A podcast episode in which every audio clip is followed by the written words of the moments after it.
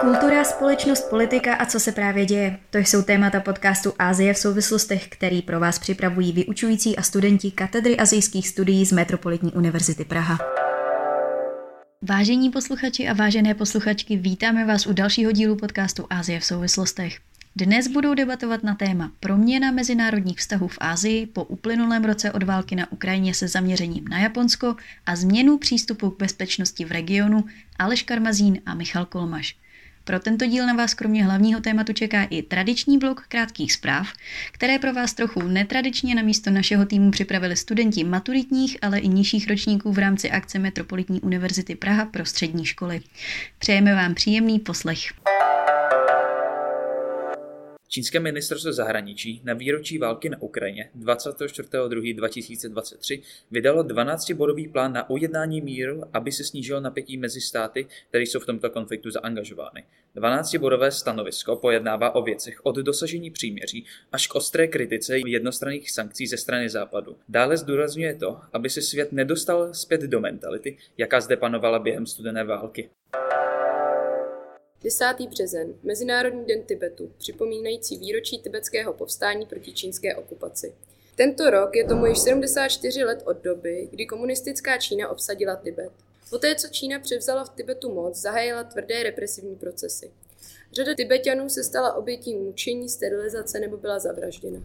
Rovněž byly zbořeny stovky posvátných tibetských chrámů. 10. března roku 1959 se tibetané rozhodli útlak postavit a přes 300 tisíc protestujících vyšlo do ulic. Čínská armáda však povstání krvavě potlačila. Během pár dnů zabila na 87 tisíc lidí. Dalších 80 tisíc bylo nuceno ze své země uprchnout.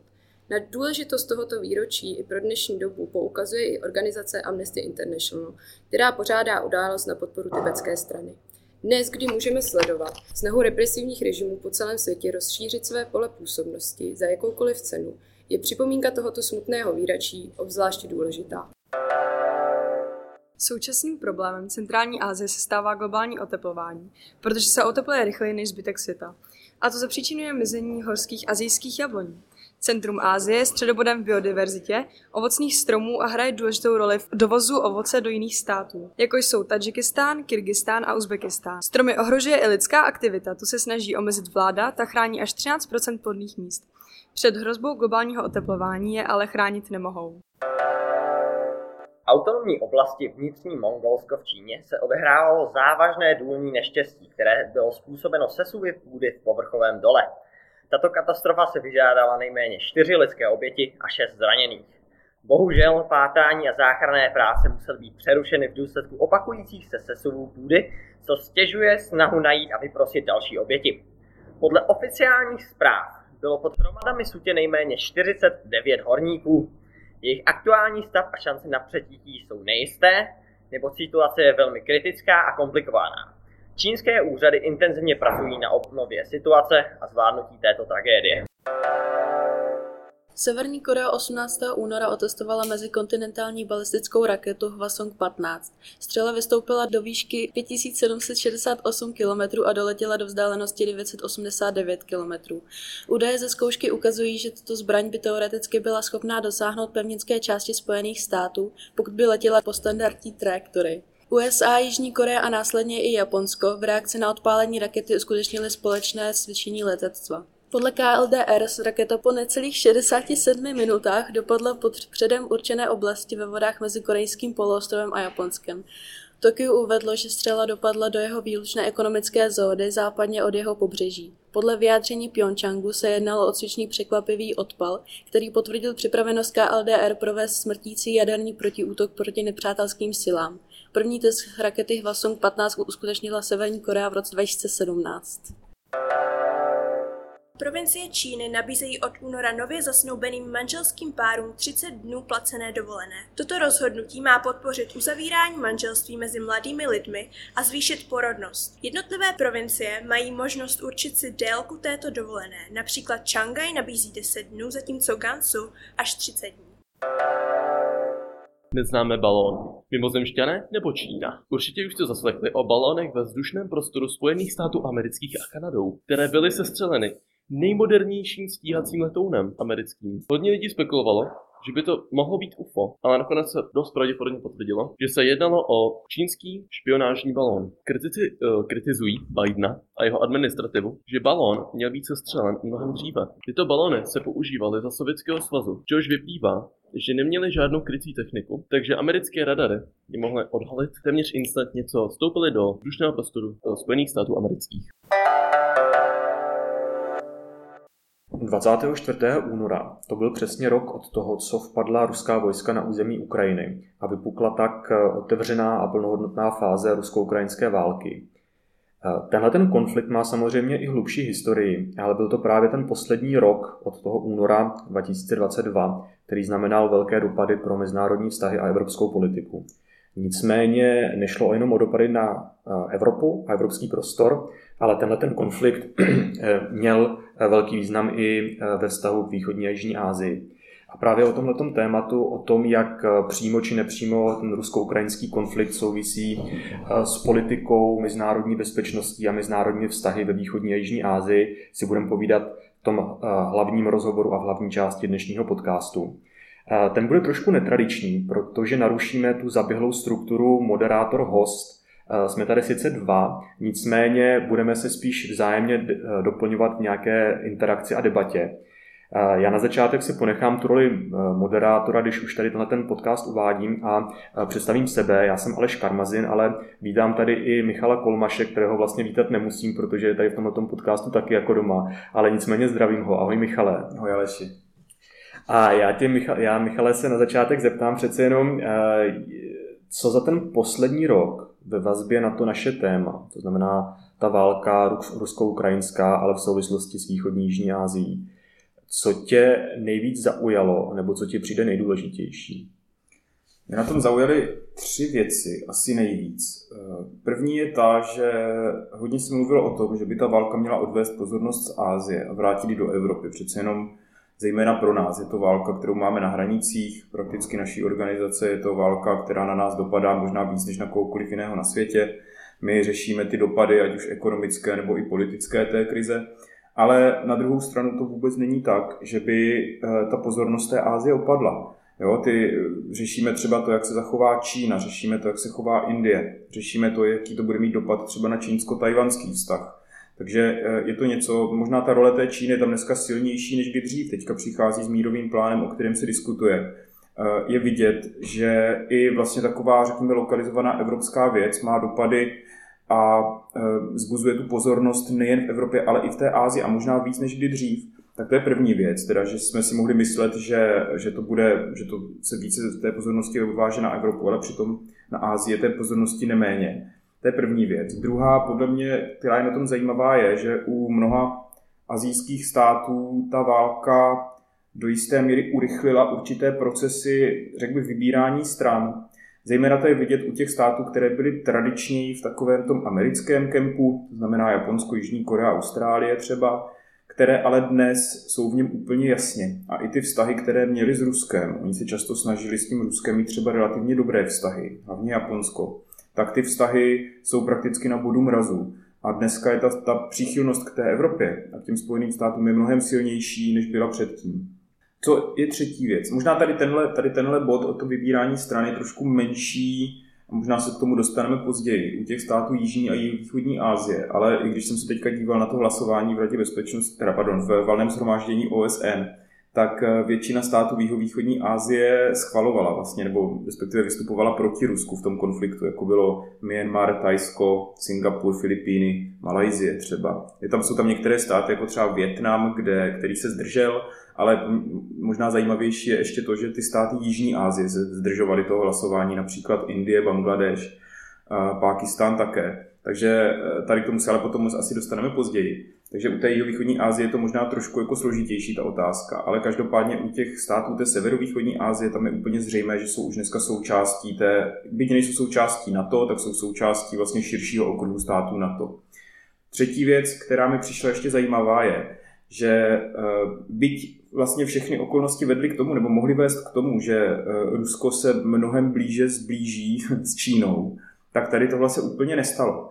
Jo, já vím, že my dneska diskutujeme to, nebo zastavujeme si nad tím, jestli Čína ty zbraně dodá Rusku. Čína eh, to zvažuje podle posledních zpráv, které máme a americká rozvědka na to upozorňovala několikrát, tak pořád za ten poslední rok vlastně Čína podporovala Rusko možná trošku ekonomicky, ale spíše jako diskurzivně. Jo. Podporovala ho dobře, jako říkala, měli bychom brát v potaz eh, zájmy ruské a i třeba jako to nebezpečí, v kterém ona se cítí.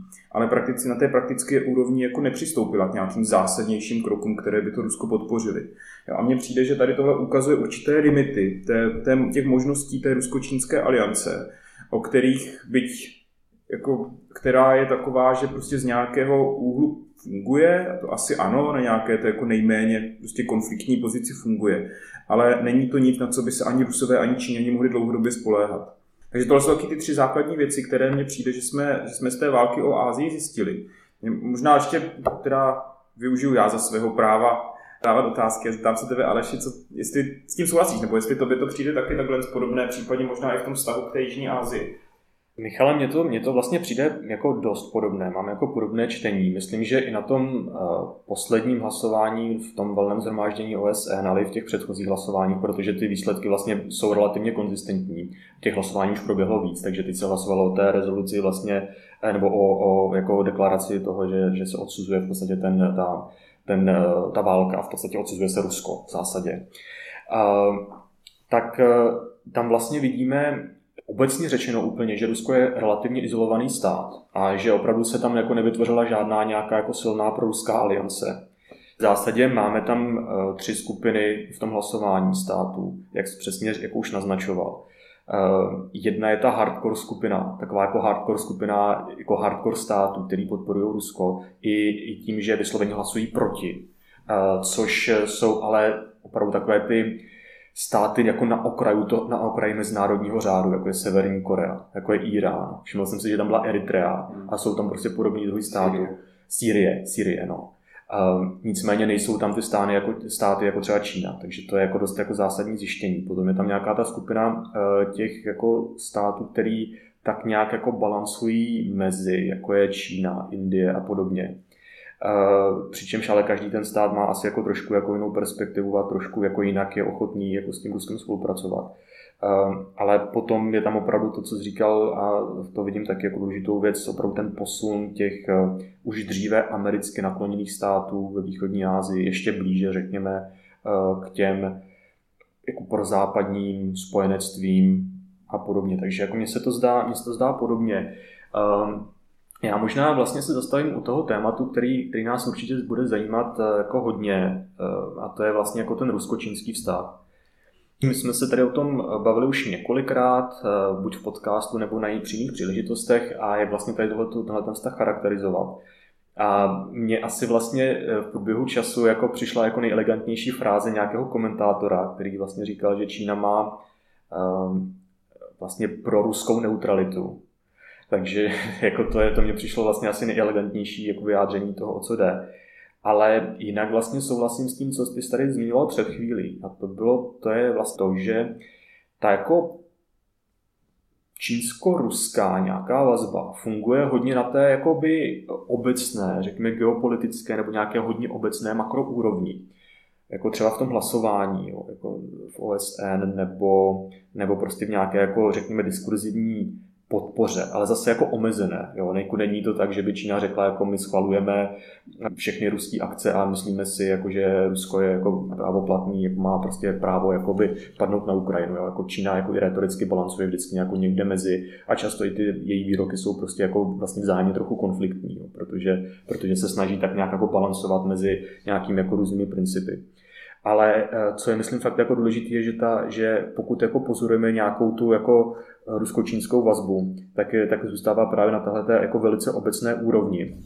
Eh, a jako v těch, v těch jako konkrétnějších eh, parametrech nebo v těch konkrétnějších krocích vlastně čím jako specifičtěji jdeme, tak tím hůř se vlastně hledají jako důkazy toho, že vlastně tahle ta nějaká vazba nebo aliance existuje nějak systematicky. Eh, čínské firmy, pokud vím, tak jako z většiny se vlastně drží těch sankcí a neporušují je.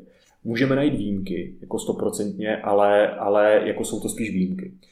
Jo, jako, takže Takže jako tohle to vlastně fakt ukazuje asi jako nějaký ten jako aktuální, aktuální limit. E, nicméně, co mě připadá ještě jako jeden důsledek té války, jako přímý nebo nepřímý, který se týká Číny, tak je vlastně to, že nic západní státy jenom jako dál si prohloubili skepsy vůči té Číně. Jo, přestože Čína jako není jednoznačně proruská, jo, má nějakou tu, řekněme, proruskou neutralitu, tak i třeba ten čínský mírový plán, který eh, je trošku taky jako možná, nebo teďka i to prohlášení, které vydali společně s tím plánem, což bylo 12-bodové prohlášení, ve kterém v podstatě jako sumarizovali, sumarizovali tu svoji rétoriku za poslední rok. Eh, a taky jsou tam nějaké jako vnitřní tenze, jo, protože na jedné straně prostě mluví o jako teritoriální integritě a suverenitě, ale zase jako neudsuzují prostě Rusko a podobně. Tak eh, ten, to, tohleto prohlášení, ten, i ten čínský plán v podstatě jako v Evropě se setkal jako s dost negativní reakcí. Jo, jako von der Leyenová řekla, že prostě je to jako výsměch, nebo neřekla to těmito slovy, ale byla jako velice negativně jako orientovaná. I Scholz v podstatě jako tradičně jako relativně pro, pro, za, pro čínské Německo a sám Scholz, který byl jako v, v Číně jako nedávno, tak taky vlastně působil relativně skepticky a negativně. Takže eh, to si myslím, že je vlastně jeden z takových těch možná jako nepřímých důsledků toho konfliktu, že eh, ne, že by se vytvořil bipolární svět, naopak si myslím, že jako od toho bipolárního světa, od té retoriky studené války jsme pořád eh, toho, aby se to materializovalo a, a ten svět se stal znova jako bipolárním, jsme vlastně podle mě hodně daleko. A, ale jako v očích Evropy a nebo obecně Severoatlantické bezpečnostní aliance, tím myslím NATO a prostě obecně jako ty vazby mezi Evropou a USA, tak, eh, tak tam se mi zdá, že eh, tam se mi zdá, že vlastně to jako jenom dál posílilo ty, ty jako negativní pozice vůči Číně. Jo, já s tím souhlasím tady s tím. Spíš mě napadá, ono to byl spíš asi jaký katalyzátor, ta válka, ten poslední rok, protože ta negativní vize Číny, nebo ty naše negativní preference vůči Číně, ty jsou tady už několik let já myslím, že to hodně podnítil Trump tím svým diskurzem někdy z toho roku 2018. Ale myslím, že je zatím ještě víc věcí. Jako ta válka určitě jedna věc, ale myslím, že další věc je, že i ten biznis, který byl v době spíše pro otevírání Číny, protože v tom viděli velké ekonomické vlastně, možnosti jo, v té Číně. A přijde mi, že to, a to potom reflektoval i ten Trump, že i tady v této skupině lidí, která byla dlouhodobě spíš pro, došlo k tomu obratu na to spíš hmm. proti. Možná to je daný tím, že ta Čína opravdu si jako chrání vlastní biznis, přeci jenom to jako ty protekcionistická opatření, která jsou dána třeba tím svým jako různým formou toho státu, velice podobně jako to dělalo Japonsko v 50., 60., 70. letech, vlastně až do teď tak je něco, co ty firmy myslím jako dlouhodobě jako trochu odrazuje. A taky to, že Čína jak ekonomicky roste, tak už třeba i ta práce v Číně jako je dražší, a tím pádem možná se to tím firmám tolik nevyplatí to, co se vyplatilo dřív. Už i taky proto, že různé státy přijaly politická řešení, které třeba zakazují ten čínský trh nebo minimálně ho omezují jako do dodávek určitých jako strategických surovin. A pak je tam ještě jedna věc, která mi přijde, a to jako nevím úplně, jestli to je třeba poslední dva, tři roky, nebo jestli to je něco, co nějak kulminovalo nějakou dlouhodobější debatou. Asi spíš, že možná to byl covid, který ukázal, že prostě by západní státy neměly být tolik závislé, že jsou určité limity toho mezinárodního trhu a mezinárodního obchodu a že by ty státy měly více možná udržovat jakousi jako různorodost toho, té své závislosti a netlačit vše na nejnižší cenu. A to se ukázalo zejména u jako různých eh, jako zdrojů, které drží Čína a nedrží to jiné státy, ale přitom to je něco, co my jsme taky věděli. Věděli jsme to jako několik dekád, to, že Čína má prostě drahé kovy, které se používají na výrobu iPhoneu no, nebo na výrobu čipů prostě do auta. Takže já si spíš říkám, jestli jako proč jsme to zjistili teď, nebo proč je ta diskuze o tom teď o tolik vyhrocenější, než byla dřív? Ale já s tím souhlasím. Já si opravdu myslím, že, že eh, ten konflikt byl jako nějaký katalyzátor, myslím teďka tu rusko-ukrajinskou válku. Eh, máš pravdu, že, že se tam ale propojuje jako několik úrovní, které prostě teďka tenhle ten konflikt, tahle ta situace jako zdůraznili. Jo. Je tam i ta ekonomická eh, stránka věci, která jako zase z pohledu Číny vlastně ukazuje to, že i sama Čína v podstatě jako dlouhodobě plánovala jako tranzici jako toho ekonomického modelu podstatě sekce posunou do role vlastně státu, který je méně závislý na, na, na tom, že on exportuje do zahraničí, ale eh, víc by vlastně ten jeho ekonomický růst byl tlačen nikoli tím levným exportem, který Čína teďka udržuje tím, že vlastně eh, uměle snižuje hodnotu své měny, ale že by byl vlastně jako tlačený víc jako domácí poptávkou. Jo. Tohle to má, tohle to má v Číně jako poměrně jako dost konsekvencí nebo dost jako dalších důležitých jakoby implikací, jako souvisí to i se stárnutím populace a s dalšími věcmi. A Čína se na tohle připravovala vlastně jako dlouhodobě, jo, protože tady tohle, na ten přechod na to jako jiný typ ekonomiky a na to, že vlastně tahle ta dekáda, vlastně ta 20. léta, tohle století budou klíčová, tak to najdeme v těch čínských dokumentech už jako mnoho let dříve. Takže tady to je vlastně jako jedna souhra věci a jako jedna úroveň, která se potom teďka jenom propojila vlastně s tou obavou vlastně i na západě ve vztahu ke covidu, ale ve vztahu i k té rusko-ukrajinské válce, že vlastně ty dlouhý nebo komplikovaný dodavatelské řetězce vlastně jsou potenciálně i nějaký jako riziko. Ne, ne jako nejenom benefit, ale potenciálně riziko. No ale potom myslím, že ještě jako druhá věc, jako která, která se um, tam jako projevuje víc a víc, uh, nebo která je taky tím následkem, nepřímým následkem vlastně toho rusko-ukrajinského konfliktu, je prostě větší obava eh, západních států z toho, že by se něco takového mohlo stát na Tajvanu. A eh, to samozřejmě toho jsme si vědomí už jako nějakou delší dobu, nicméně, ale prostě ten ruský útok jako ukazuje to, že jsme si dlouho mysleli a spousta analytiků říkala, že přece jako Putin je ten člověk, který jako ovládl jako ten nástroj té dnešní doby. Jo, a ten nástroj dnešní doby je vlastně, to jsou takové ty asymetrické operace. A o tom se mluvilo jako v mezinárodních stazích jako dlouho. Říkalo se, že vlastně teďka jako není to ta etapa pro ty velké konvenční války, že prostě teďka se ty konflikty vedou jiným způsobem, že i kvůli té celé té mocenské tranzici a prostě jako tomu nastavení mezinárodního prostředí, že prostě na to není prostor a že přesně proto jako Rusko jako využívá ty nástroje, jako jsou nějaké kybernetické útoky a hybridní, hybridní prostě jako způsoby jako vedení eh, jako nebo nějaké vlivové operace a podobně, jo, jako zabíjení vlastních občanů prostě a podobně eh, v zahraničí. Ale uh, vlastně přesně tenhle ten moment je vlastně takový jako je to situace, kdy, kterou nemůžete ignorovat a která vám vlastně ukazuje, ta konvenční, tradiční válka je prostě pořád možná a eh, je prostě možná i tam, Eh, kde vlastně jsme, řekněme, relativně jako v centru toho mezinárodního systému, nejenom někde na periferiích, eh, prostě v nějakých rozpadajících se státech, jo, nebo prostě někde jinde, ale týká se prostě těch jako klíčových strategických eh, oblastí, jako je, jako je prostě Ukrajina a potenciálně Tajvan. Takže tady to si myslím, a samozřejmě jako dál, jako strukturálně to podepírá to, co víme jako dlouho, to je ten jako mocenský růst Číny. Jo. Takže o to všechno, všechno tady to jako zesiluje prostě jako nějaká ta jako mocenská tranzice. Takže eh, tohle, v tomhletom, v tomhletom je nějaký jako ukazatel, ukazatel, eh, ukazatel tady té, té současné změny. Ale mě by spíš, Mikale, možná jako zajímalo, na to bych se rád zeptal tebe, jako člověka, který se věnuje dlouhodobě Japonsku. Jak je, jaká je teda ta japonská pozice? A jestli bys nám mohl zkusit nějak trošku vysvětlit, eh, jak moc se změnilo Japonsko v té své zahraničně politické orientaci za ten poslední rok? Hmm. Pro Japonsko to byla taky velká změna. Japonci od, vlastně od Shinza Abeho někdy od toho roku 2012-13, kdy on přicházel do toho druhého období, tak se snažili co možná nejvíc s Ruskem být za dobře. Jo, měli k tomu několik důvodů, zejména ten, že Japonci jsou závislí na dovozu ropy z Blízkého východu, hlavně ze Saudské Arábie, které si drží na standardní vztahy, ale e, uviděli cestu, jak vlastně diverzifikovat to své portfolio skrz ty projekty Sachalin 1 Sachalin 2, které, skrz které měli získávat ropu a zemní plyn z Ruska.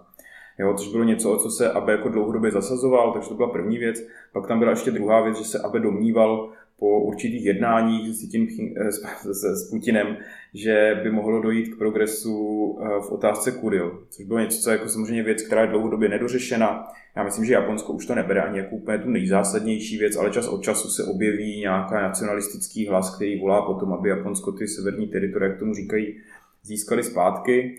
A myslím, že tady v tomhle se on snažil jako plus tam bylo ještě teda, pardon, poslední geopolitické uvažování, že Japonsko se dlouhodobě připravuje na určitou konfrontaci s Čínou. Jo. To je něco, co oni si myslí, že do budoucna přijde. Přijde to pravděpodobně o ty ostrůvky jako první, první cesta, ale může to přijít i jako jinak. A uh, myslím, že Abe byl jeden z těch lidí, kteří se domnívali, že by nebylo prostě dobře, aby měli dvě obrovské rozpřa- znepřátelené mocnosti v Ázii, protože kdyby měli jak Rusko, tak Čínu, tak by se nemohli koncentrovat jenom na tu Čínu, která bude pro ně mnohem důležitější do budoucna takže se snažil s tím Ruskem mít spíše jako lepší vztahy. No. Bylo to vidět třeba na Krymu, kdy Japonci se nepřidali k té první, verzi, k první vlně sankcí a vlastně to odsouzení bylo spíše takové jako rétorické než jakékoliv jiné. Ale co, a bylo to vidět i v tom jako období 2014 až 2022, vlastně, kdy opravdu se snažili spíše jako se nevyjadřovat a případně spolupracovat. Tady toho, já myslím, že tam bylo několik limitů, kdy si Abe začal víc a víc uvědomovat, že takhle to úplně nepůjde. Bylo to s různými jako změnami uvnitř, uvnitř Ruska. Navíc v Rusku se dlouhodobě drží ten, eh, ten jako populární názor, že by si ty ostrovy vracet neměli a podporuje to víc než 80% lidí, takže já myslím, že on si to postupně jako uvědomoval, že ten progres nedocházel a že k tomu jako, že, že vlastně nic z toho nezískává příliš. Ale ta válka to hodně tady urychlila tady tohle. Jo. A myslím, že no samozřejmě jako aby už je dneska, aby už dneska po smrti, ale uh, premiér Kishida, který v mnohem po, pokračuje v tom, co Abe začal, tak uh, je na něm vidět, že vlastně úplně zahodil tady tuhle snahu. Tady tu snahu prostě jednat s Ruskem, být s Ruskem spíše jako na té dobré straně a i třeba prosazovat ty ekonomické projekty. Byť on se o ně ještě pořád snaží tak ta jejich politická reakce byla rezentní a byla jako úplně zřejmá, že šla vůči jako, nebo pro tu, tu americkou pozici. A tady tohle byla podle mě pro Japonsko velká změna. No. Oni teďka, ono to možná to do jisté míry odpovídá takové té jejich snaze být více aktivní v, tom, v té zahraniční politice, což je právě něco, co už nastavil Abe.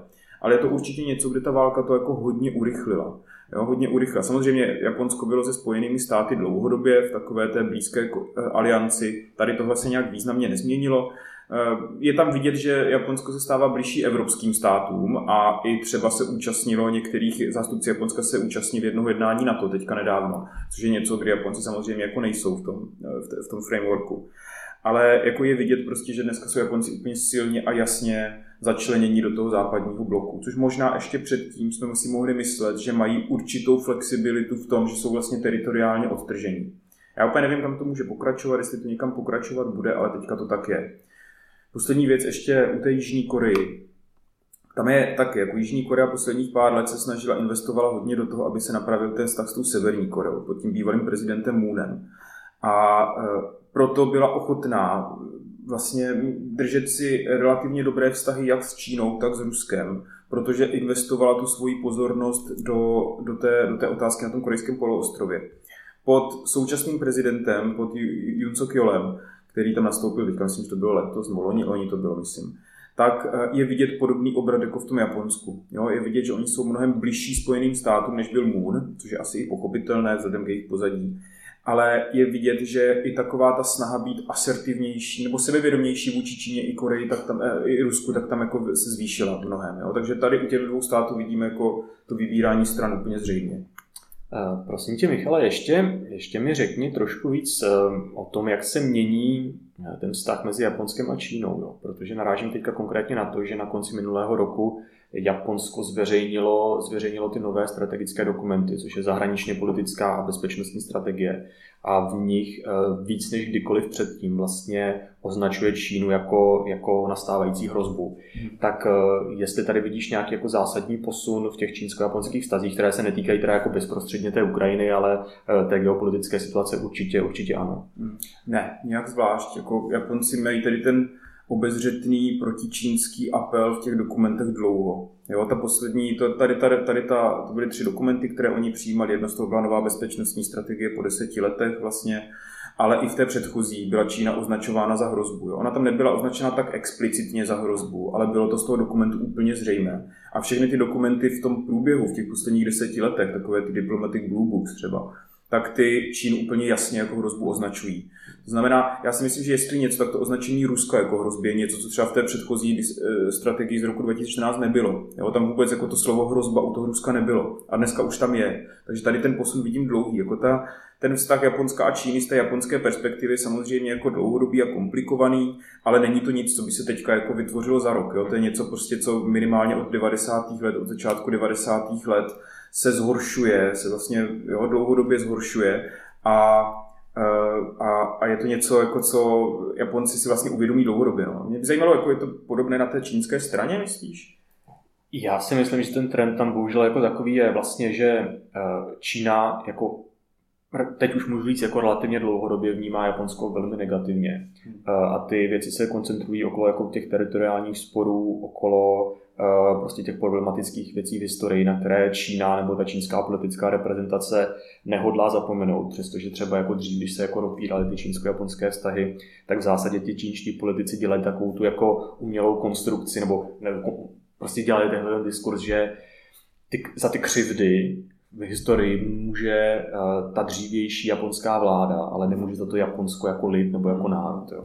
Což uh, ale ovšem od těch 80. let, kdy tady tohle, řekněme, jako to relativně pozitivní nebo vstřícnější otevření Číny vůči Japonsku uh, existovalo, tak vidíme naopak, že se proměňuje nebo otáčí jako naopak úplně a ten jako proti japonský nacionalismus v Číně je v podstatě jako konstantní. Je to taková jako konstanta té čínské, čínské politiky a já si zase myslím, že oni jsou, jsou to přece jenom jako zkušení politici. A třeba u, u Abeho a u Xi Jinpinga bylo vidět, že oni tady tohle všechno ví, jako že to asi těžko proti tomu půjdou na té domácí úrovni, ale zároveň byli schopni hledat cesty, jak to třeba určitým způsobem omezovat. Hmm. Jo, Abe se se Xi Jinpingem setkal v roce 2018 a myslím, že Kishida tady v tomhle podobný. Já si myslím, že se jim jako podaří nějakou, nějakým způsobem jako najít cestu, kdyby k té konfrontaci úplně nemuselo dojít.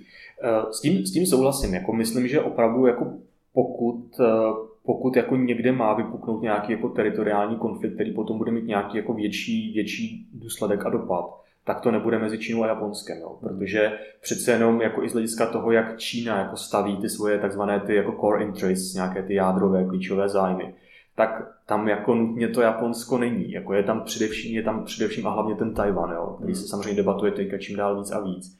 A i pravděpodobně, nebo tedy Xi Jinping nejspíš jako nařídil své armádě, aby byla připravená do roku 2027 na invazi. Eh, což nicméně neznamená, jako že, že ta invaze probě, má proběhnout. Jo. Jako, eh, myslím, že tady tohle to bylo často jako dost, eh, nebo ne ideálně interpretováno jako mezinárodní tisku, protože tohle je spíš jako otázka jako kapacit, jo. Jako, že na to se, na to se připravují. Jo. Nicméně je to indikátor pořád něco, něčeho jako důležitého. Jo, takže, takže souhlasím. A nicméně, ale abych eh, možná se vrátil tak jako oklikou někam na začátek, tak já bych se zeptal na poslední věc. A to je, jestli si myslíš, Michale, že nějaký z těch eh, azijských, východoazijských, jihoazijských států může mít vlastně potenciál hrát nějakého roli mediátora nebo někoho, kdo vlastně jako pomůže přinést nějaké příměří nebo mír mezi Rusko a Ukrajinou jestli to může být Japonsko, nebo Čína, nebo Indie. Indie možná, no. jako Japonsko tam si to úplně nepředstavuju, protože Japonsko je čistě jako jasně zase do toho západního tábora. Čína, Indie, podle mě se tam nabízí. Jako u té Číny máš pravdu ty, že tam to bude mít těžké u těch evropských států, hlavně u Spojených států. Na druhou stranu, jako Zelenský řekl, že některé z těch propouzlů, které tam Čína dává, některé z těch bodů mu přijdou, že jsou smysluplné. Jo, a u Číny opravdu si myslím, že se dá jako tak nějakým způsobem jako věřit tomu, že ona je opravdu nestraná v tom konfliktu, nebo více nestraná, než by třeba bylo Japonsko. Jo, u té Indie ta asi zatím s ničím takovým nepřišla, ta vypadá, že spíš se od toho staví jako tak odměřeněji, to bys asi řekl líp ty. Takže tam nevím, jestli můžeme úplně něco očekávat, tak jestli někdo, tak asi ta Čína. No. Hmm. Jo, mně právě přijde ta Indie, ta indická pozice jako velice zajímavá v tom, že Eh, že vlastně jako potenciálně asi nějakou roli by tam se hrát mohla, ale vlastně se do té role moc jako nestaví, nebo i to, jsem, to co jsem se snažil teďka zjišťovat, tak mi přijde, že, že je prostě jako hrozný ticho, jo? Jako, že na ničem takovým se nepracuje a že jako Indie vůbec jako ne, neformuluje žádné takové ambice, že ona by to mohla být, jako kdo přinese nějaký jako, nebo přiměje ty strany k vyjednávání. A jako Čína, tam, eh, tam, jako, tam bude fakt ještě jako zajímavý sledovat tu dynamiku mezi, mezi teda Xi Jinpingem a Zelenským, protože Zelenský jako stojí jako hodně o, o ten kontakt s Čínou a eh, je evidentně jako vůči ní opatrný, což je jako, asi jako, jako realistické zhodnocení té situace ale jako pořád vidí jako Čínu jako toho aktéra, který, který v zásadě nějaký ten jasný proruský úkrok zatím neudělal, nebo aspoň zatím teda nevíme, že by Čína dodávala ty zbraně, jak jsi říkal ty, tak eh, možná to zvažuje, nebo asi to zvažuje, ale nevíme, jaké je to rozhodnutí. Takže ten Zelenský zatím jako vůči té, vůči té Číně je takový jako přiměřeně eh, nebo opatrně otevřený. A jako možná Čína, ale jako zatím, zatím vlastně vypadá, že ani ta Čína jako by nějak hodnověrně nebyla schopná jakoby, uh, postavit se do nějaké role toho mírotvorce, kterému by vlastně důvěřovali všechny, všechny relevantní, relevantní aktéři. A za mě jako asi spíš lep, lep, dobře, že se o to snaží, jo, ne, že by jako nedělala nic. Asi jo, asi jo, tak jako já nevím, tak jako asi oba se shodneme na to, že je mnohem lepší to, že se Čína snaží jako tímhle tím způsobem, než aby začala jako otevřeně dávat jako zbraně Přesně. Rusku, jo, takže, mm-hmm. takže tak. Eh, možná některý z těch témat eh, rozebereme podrobněji a dál ještě v některých dalších podcastech. Nicméně, eh, Michale, díky, že jsme tady tak spolu to mohli probrat. Já díky taky, že jsi mě pozval, Aleši. Děkujeme, že jste si i dnes našli chvilku pro náš podcast. Ještě jednou bychom tímto chtěli poděkovat všem studentům za skvělou účast a spolupráci. Pro náš podcastový tým to byla příjemná zkušenost. Na závěr jen dodáme, že můžete také prostřednictvím našich sociálních sítí sdělit vaše dotazy nebo podněty pro náš tým. A to je od nás pro dnešek vše, budeme se na vás těšit opět v březnu. Naslyšenou!